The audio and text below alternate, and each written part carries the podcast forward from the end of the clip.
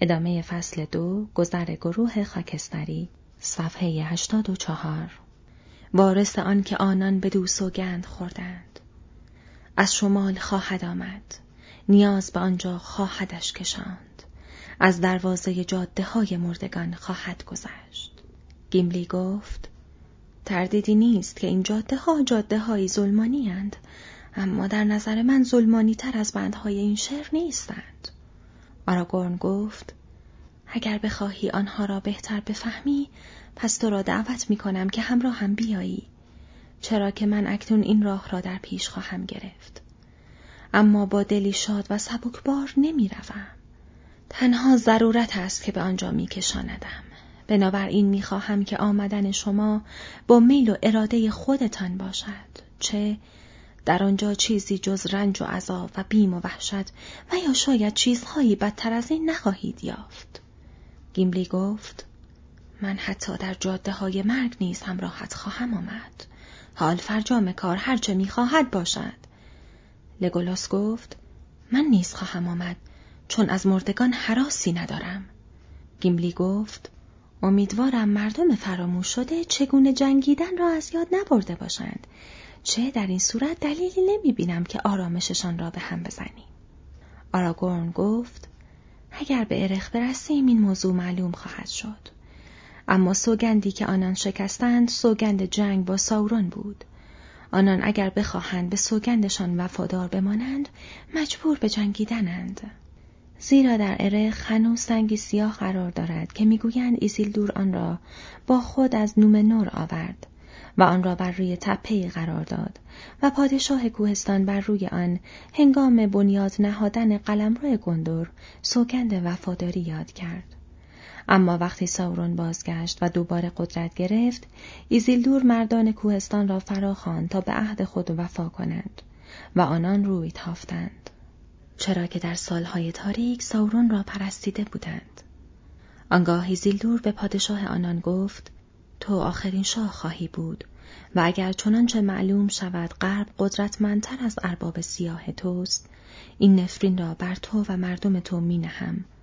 بادا که هرگز نیاسایی تا هنگامی که به عهد خیش وفا کنید چه این جنگ سالهای سال به طول خواهد انجامید و بار دیگر پیش از فرجام کار شما را فرا خواهند خواند.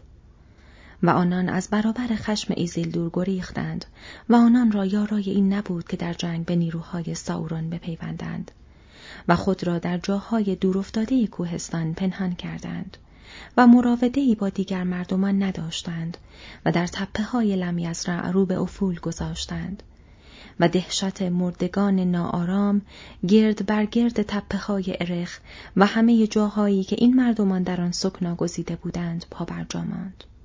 باید این راه را در پیش بگیرم چرا که هیچ کسی از زندگان نیست که به یاریم بشتابد. از جا برخاست و فریاد زد راه بیفتید و شمشیرش را کشید که در تالار تاریک ارگ برق زد. پیش به سوی سنگ ارخ من جاده های مردگان را می جویم هر آن کسی که مایل است با من همراه شود. لگولاس و گیملی پاسخی ندادند اما از جا برخاستند و از پی آراگورن از تالار بیرون رفتند. روی سبزه ها تکاوران با باشلق بر سر خاموش و بی حرکت منتظر بودند. لگولاس و گیملی سوار شدند. آراگورن بر پشت روهرین جست. آنگاه هالباراد شاخی بزرگ را به دهان برد و بر آن دمید و نفیر آن بر گودی هلم طنین انداخت. و با این علامت اسبها را جهاندند و همچون تندر در تنگه سرازیر شدند. و در این اثنا همه مردانی که در سد یا ارگ باقی میماندند شگفت زده به آنان چشم دوختند. صفحه 87 و زمانی که تئودن راه های کندرو تپه ها را میپیمود گروه خاکستری به سرعت از روی دشت ها گذشتند و عصر روز بعد به ادوراس وارد شدند. و آنجا توقفی مختصر داشتند و سپس راه دره را در پیش گرفتند و هنگام تاریکی شامگاه به دونهارو رسیدند.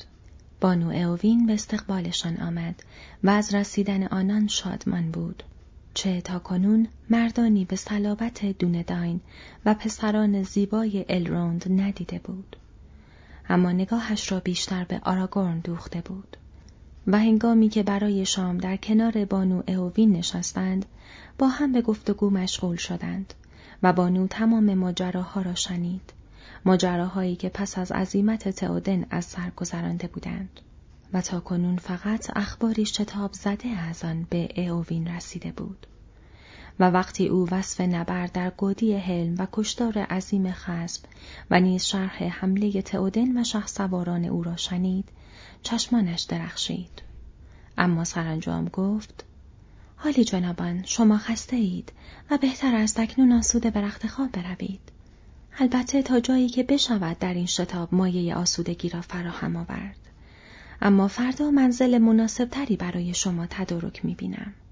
ولی آراگورن گفت نبانو در اندیشه ما مباش. اگر بتوانیم امشب را همینجا بیارمیم و فردا روز بکشاییم کافی است. چه من در پی مأموریتی بسیار فوری و فوتی هستم و با نخستین روشنایی روز باید آزم شویم. اووین به روی او لبخند زد و گفت پس عمل شما اثر لطف بود سرورم که چندین و چند مایل از راه خود دور شدید تا خبرها را به اووین برسانید و با او که جلای وطن کرده سخن بگویید. آراگورن گفت البته هیچ کس تواند چنین سفری را بیهوده بشمارد. و با این حال بانو اگر چنانچه راهی که باید در پیش بگیرم راهی نبود که مرا بدون هارو می برد آمدن به اینجا برایم میسر نمی‌شد. بانو همچون کسی که شنیده هایش را خوش نداشته باشد گفت پس سرورم شما راه گم کرده اید چون از دره هارو هیچ راهی به شرق یا جنوب نمی رود و شما بهتر است از همان راه آمده باز گردید. آراگورن گفت نبانو من راه گم نکردم. چه من پیش از آن که شما این زمین را با به دنیا آمدن خود مزین کنید اینجا گام نهادم. جاده ای هست که از این دره بیرون می رود و من این جاده را در پیش خواهم گرفت. فردا از جاده های مردگان خواهم راند. آنگاه اوین همانند بهت زدگان به او چشم دوخت و رنگ از رخسارش پرید و زمانی دراز هیچ سخنی نگفت و در همان حال بقیه نیز خاموش نشسته بودند. سرانجام گفت ولی آراگورن پس مأموریت تو این است که مرگ را بجویی؟ چون این تنها چیزی است که در آن جاده میابی آنها بر نمیتابند که زندگان از آن جاده بگذرند. آراگورن گفت ممکن است گذشتن مرا برتابند اما به هر حال دل به دریا خواهم زد. هیچ راه دیگری به کار من نمی‌خورد. زن گفت اما این دیوانگی است اینجا مردان پرآوازه و دلاوری هستند که نبایست آنان را به سایه ها بکشانی بلکه بایست به جنگ راهنماییشان کنی. جایی که به آنان نیاز است. تمنا می کنم بمانی و همراه برادرم بروی زیرا در این صورت دلهای همه ما شاد خواهد شد و پرتو امید درخشانتر. آرگورن گفت این دیوانگی نیست بانو. چه راهی را می‌روم که مقدر است؟ اما کسانی که از پی من میآیند به میل و اراده خود چنین می کنند. اگر دلشان بخواهد که بمانند و همراه روحی ها بتازند می توانند چنین کنند. اما اگر نیاز اختزا کند من خود تنها جاده های مردگان را در پیش خواهم گرفت. دیگر سخنی نگفتند و در سکوت تعام خوردند. اما چشمان زن مدام به آراگورن بود و دیگران می‌دیدند که روحش به شدت در عذاب است. سرانجام برخواستند و اجازه مرخصی خواستند و به استراحتگاه خیش رفتند. اما وقتی آراگورن به اتاقکی رسید که قرار بود با لگولاس و گیملی شب را آنجا بیتوته کند و همراهانش وارد شدند بانو اووین از پشت سر آمد و او را صدا کرد آراگورن برگشت و چشمش به او افتاد که همچون پرتویی در شب می درخشید. چرا که سفید پوشیده بود. اما چشمانش شعله می کشید. گفت آراگورن چرا می خواهی پا در این راه های مرگبار بگذاری؟ گفت چرا که مجبورم و فقط از این راه است که بارقه امیدی برای انجام وظیفه‌ام در جنگ با ساوران می بینم. من خود راه های مخاطر آمیز را بر نمی گزینم اوین. اگر قرار بود به جایی بروم که آرام جانم در دور های شمال آنجاست آنگاه باید در دره زیبای ریوندل می بودم. دختر زمانی خاموش بود و تو گویی می اندیشید که این گفته ها چه معنایی می تواند داشته باشد.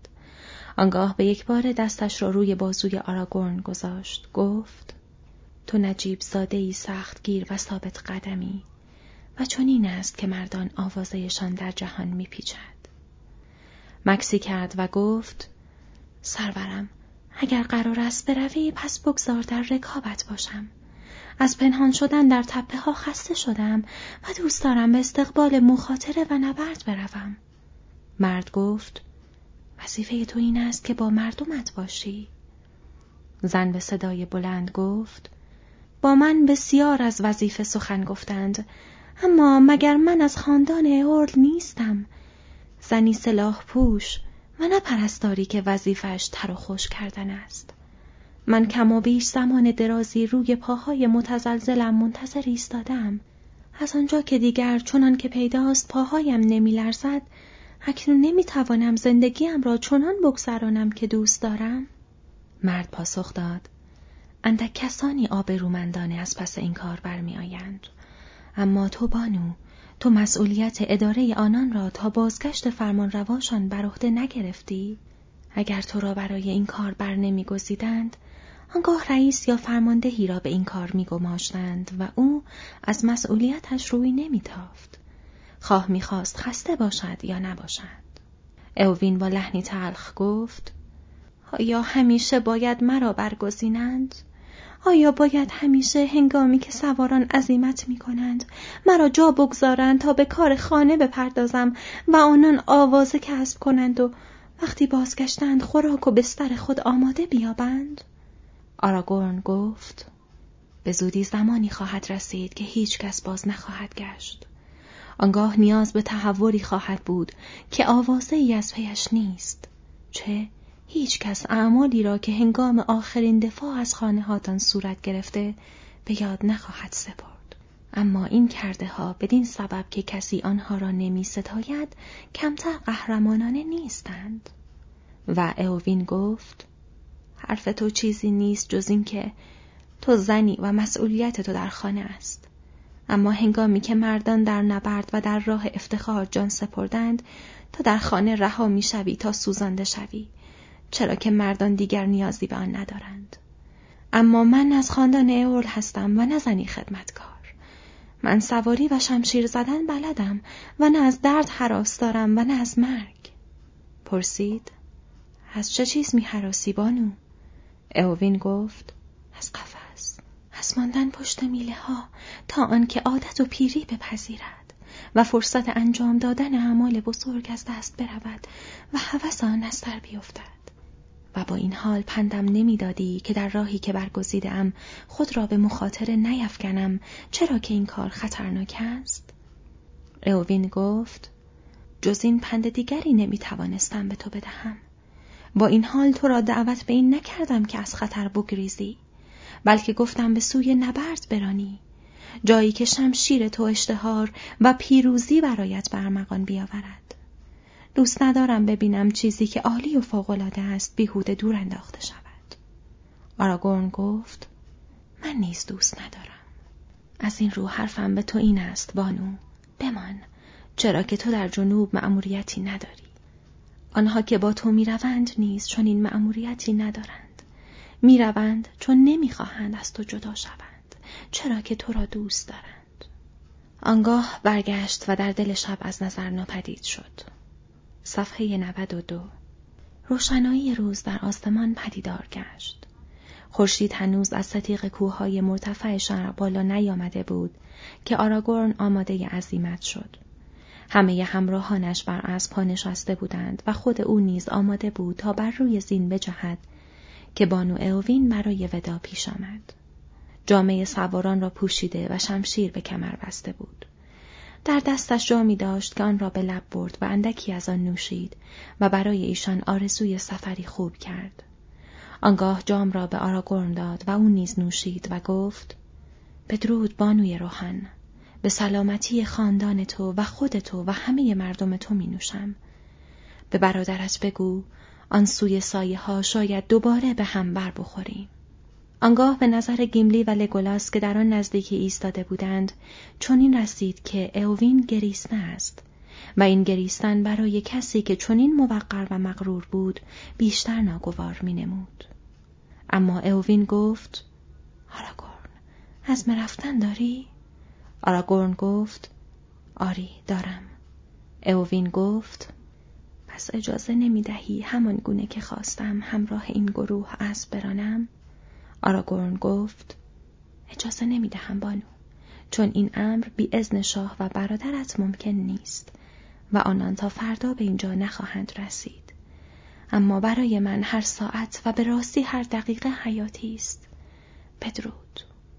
آنگاه اوین زانو زد و گفت تمنا می کنم که اجازه فرمایی. آرگورن گفت نبانو. و دست اوین را گرفت و بلندش کرد. آنگاه بوسه ای بر دست او زد و روی زین جست و به تاخ دور شد و از نگاه کردن به پشت سر اجتناب کرد. و تنها کسانی که او را خوب می شناختند و به او نزدیک بودند رنجی را که می کشید دیدند. اما اوین به سان نقشی حجاری شده بر روی سنگ بی حرکت ایستاده و دستش را محکم به کمر زده بود و آنان را می نگریست تا آنکه وارد سایه های پای دویموربرگ سیاه کوه اشباه شدند. هانتد ماونتین کوهی که دروازه مردگان آنجا قرار داشت. وقتی از نظر گم شدن چرخید و سکندری خوران مثل آدمی کور به منزلگاه خود بازگشت. اما هیچ کدام از مردم او این عظیمت را ندیدند. چه خود را از ترس پنهان کرده بود. و مصمم بودند که تا آفتاب بالا نیاید و بیگانگان نروند بیرون نیایند.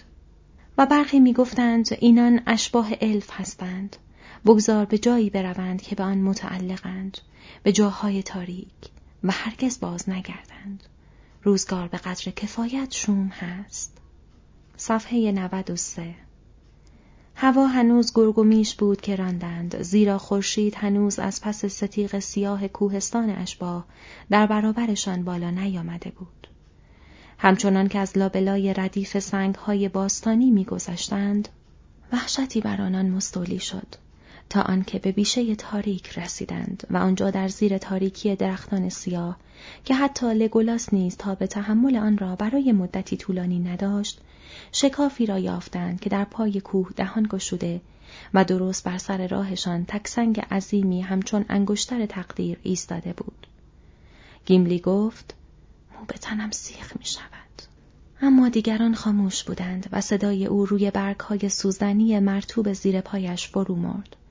پا حاضر به گذشتن از این سنگ تهدیدآمیز نبودند تا آنکه سواران پیاده شدند و اسبها را با افسار کشیدند و بدین ترتیب سرانجام وارد اعماق دره تنگ شدند. آنجا دیواره سنگی صافی قرار داشت و بر روی دیواره رخنهای در تاریکی در برابرشان مثل دهان شب دیده می‌شد.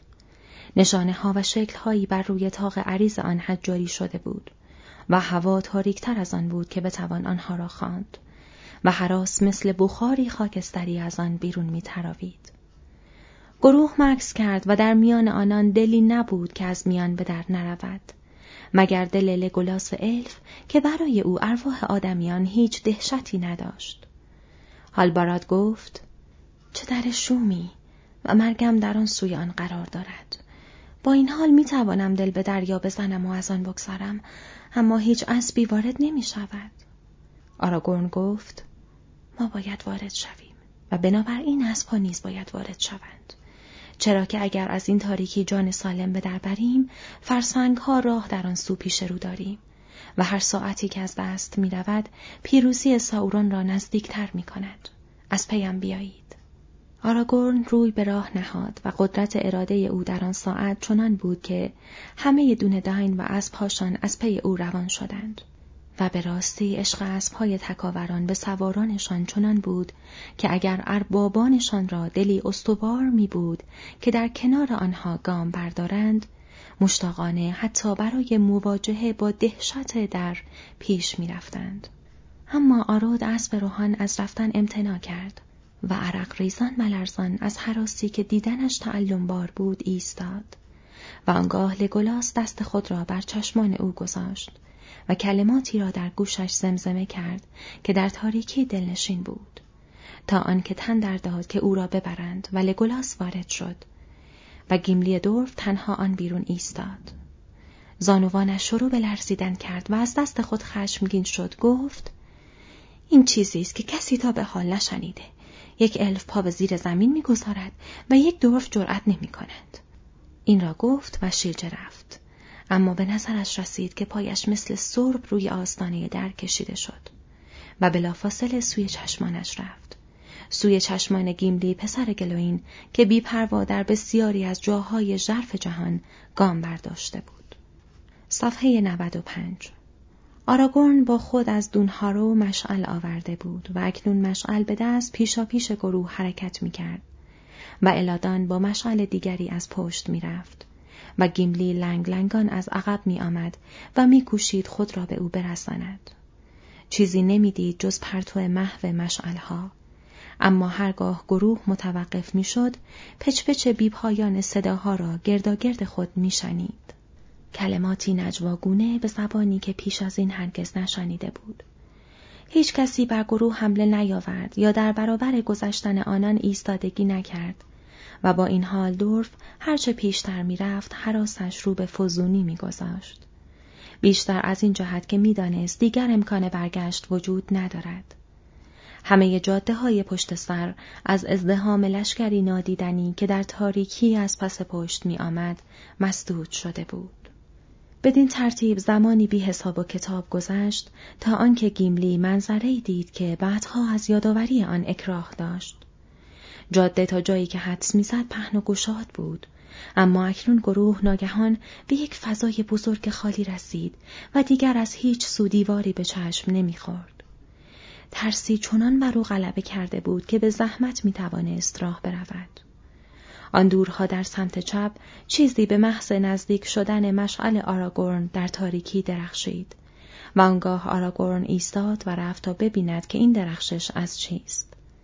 دورف زیر لب گفت از هیچ چیز نمی ترسند. هر غار دیگری بود گیملی پسر گلاهین اول از همه طرف برق طلا می دوید. اما اینجا نه بگذار همونجا بماند. با این حال نزدیک شد و دید که آراگورن زانو زده و الادان هر دو مشعل را بالا نگه داشته است. در برابر او استخوانهای مردی پرصلابت قرار داشت. زره پوش بود و تجهیزات و یراق او هنوز سالم و کامل آنجا افتاده بود. چه هوای مغاره خشک خشک بود و زره او مطلا کمربندش از طلا و لعل بود و کلاه خود سر استخوانیش آزینهایی زرین داشت. سری که چهرهش را رو به کف زمین گرفته بود. همانطور که اکنون دیده می‌شد نزدیک دیوار آن سوی غار به خاک افتاده بود و در مقابل او دری سنگین قرار داشت که محکم بسته بود.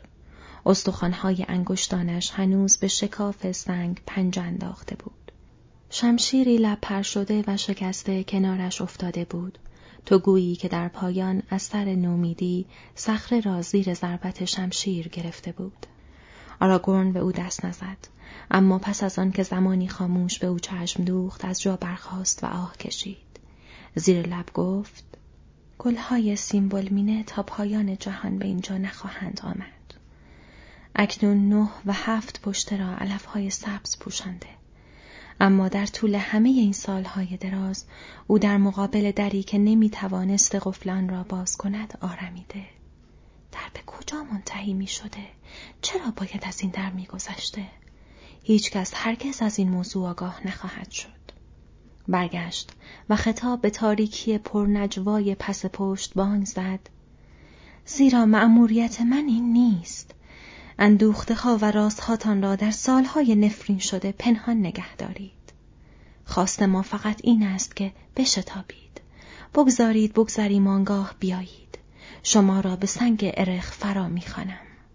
پاسخی نیامد جز که سکوتی مطلق بسیار هولناکتر از نجواهای پیشین در گرفت و سپس باد سردی آمد که مشعلها را لرزاند و خاموش کرد و افروختن آنها دوباره ممکن نشد.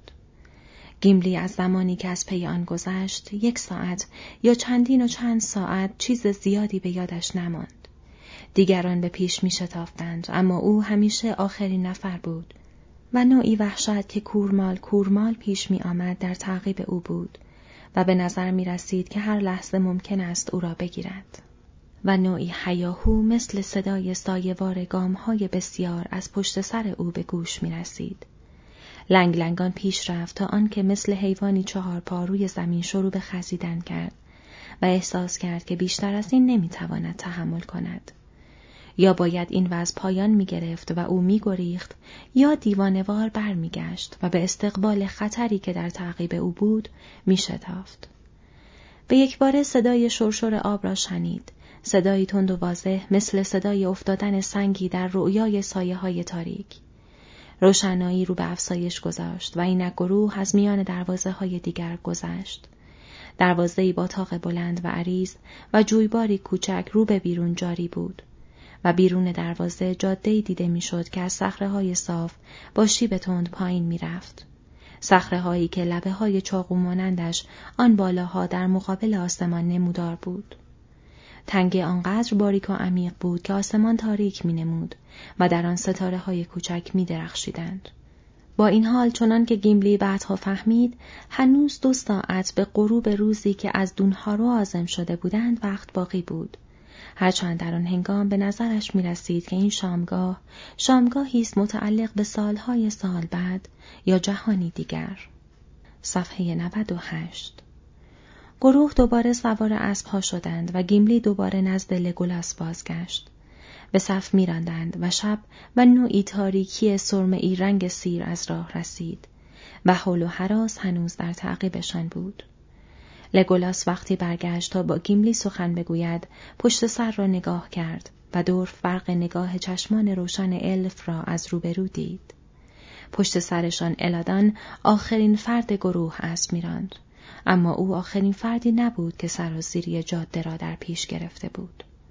لگولاس گفت مردگان از پشت سرمان می آیند. من شبه آدمها و اسبها و بیرقهای سفید پاره ابر مانند را می بینم و همینطور هم نیزه ها را که شبیه بیشه های زمستان زده در شبی مهالود است. مردگان از پشت سرمان می آیند. الدان گفت بله مردگان از پشت سر می رانند. فراخوانده شدند. صفحه 99 گروه سرانجام از تنگ بیرون آمد در ری که انگار از شکاف یک دیواره بیرون می‌زد. زمین های مرتفع یک دره عظیم در برابرشان گسترده بود. و جویباری که در کنارشان جاری بود با صدایی سرد از آبشارهای متعدد به پایین سرازیر می‌شد. گیمبلی گفت کجای سرزمین میانه هستیم؟ و الادان پاسخ داد ما از سرچشمه های مرتوند پایین آمده ایم. رودخانه بلند و سردی که سرانجام به دریا می ریزد. دریایی که دیوارهای دولامروت را می شوید. از این پس دیگر لازم نیست بپرسی که من نامش چیست. آدمها آن را سیاه ریشه می نامند. ری مرتوند حالت تورفتگی بزرگی را داشت که به زل جنوبی دیواره های صاف کوهستان تکیه داده بود. شیبهای تند آن پوشیده از علف بود اما در آن ساعت همه چیز یک نواخت و بیروح به نظر می رسید. چرا که خورشید رفته بود و آن دست ها در پایین چراغ خانه آدم ها سوسو می‌زد. در حاصل خیز بود و مردمان بسیاری در آنجا سکونت داشتند. آراگورن آنگاه بیان که برگردد با صدای بلندی که همه بشنوند فریاد زد. دوستان، خستگی خود را فراموش کنید. اکنون بتازید، بتازید. باید پیش از این که امروز تمام شود به سنگ ارخ برسیم و هنوز راه درازی در پیش است. پس بیان که پشت سر را بنگرند از روی دشت های کوهستانی راندند تا آنکه به پلی رسیدند که بر روی رودخانه سیلابی بسته شده بود و جاده ای را یافتند که به سوی زمین های پست سرازیر می‌شد. به محض رسیدن آنان چراغ خانه ها و آبادی ها خاموش و درها بسته شد و مردمی که بیرون بودند وحشت زده فریاد سر دادند و مانند گوزن به دام افتاده بنای ناآرامی گذاشتند. در تاریکی فزاینده این فریاد هر دم به گوش می رسید. پادشاه مردگان، پادشاه مردگان بر سرمان نازل شده است. ناقوس ها آن پایین به صدا درآمد و مردم همه از پیش روی آراگورن می گریختند. اما گروه خاکستری شتابان همچون شکارچیان پیش راندند تا آنکه اسبها از خستگی شروع به لغزیدن کردند و چنین بود که درست پیش از نیمه شب و در نوعی تاریکی به سیاهی مغاره های کوهستان سرانجام به تپه ارخ رسیدند. صفحه صد از مدتها پیش وحشت مردگان بر آن تپه و دشتهای خالی گرداگرد آن افتاده بود. بالای تپه سنگی سیاه قرار داشت. گرد به مانند حبابی عظیم. به بلندی قامت یک مرد. هرچند که تا نیمه در زمین مدفون شده بود انگار منشأ غیر زمینی داشت و تو گویی چنان که بعضی ها اعتقاد داشتند از آسمان افتاده بود. ولی آنها که هنوز فرهنگ عامه وسترنس را به یاد داشتند می‌گفتند که ایزیلدور آن را از ویرانه های نومنور آورده و هنگام پیاده شدن در خشکی آنجا کار گذاشته است. هیچ یک از مردم دره جرأت نزدیک شدن به آن را نداشتند و نیز در آن حوالی کسی سکونت نداشت زیرا شایع بود که آنجا مکان ملاقات اشباه است و این اشباه در مواقع خطر گرد سنگ ازدهام و نجوا می کنند. گروه نیمه شب آن سنگ رسید و متوقف شد. آنگاه الروهیر شاخی نقره‌ای به آراگورن داد و او در آن دمید. به نظر کسانی که آن نزدیکی ایستاده بودند صدای شاخهایی در پاسخ به گوش رسید. تو گویی این صدا تنینی بود که از قارهای عمیق دور دست شنیده می‌شد. صدای دیگری نبود اما حضور سپاهی بزرگ را گرد بر گرد تپهی که روی آن ایستاده بودند احساس می کردند. باد سردی مثل نفس اشباه از کوهستان به پایین میوزید. آراگورن از از پایین آمد و کنار سنگ ایستاد و به صدای بلند فریاد زد. عهد شکنان چرا آمدید؟ و صدایی در دل شب شنیده شد که گویی از دور دست ها پاسخ داد برای وفای به عهد و آرام گرفتن. آراگورن گفت ساعت موعود فرا رسیده است.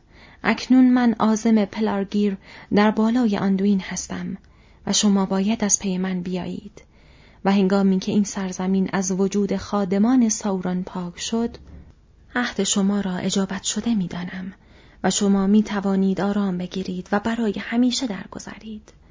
چه من اله سار هستم وارث گوندور از ایزیلدور.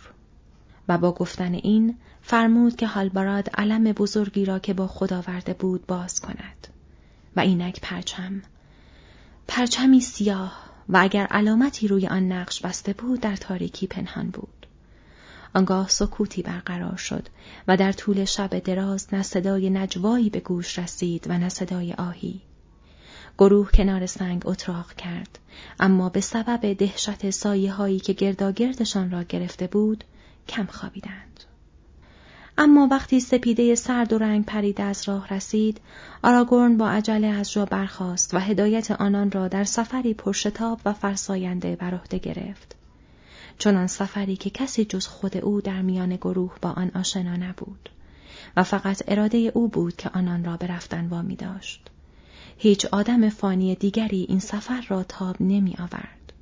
جز دون دین شمال و همراه اینان گیملی دورف و لگولاس الف. از گردنه تارلانگ گذشتند و به لمدون رسیدند.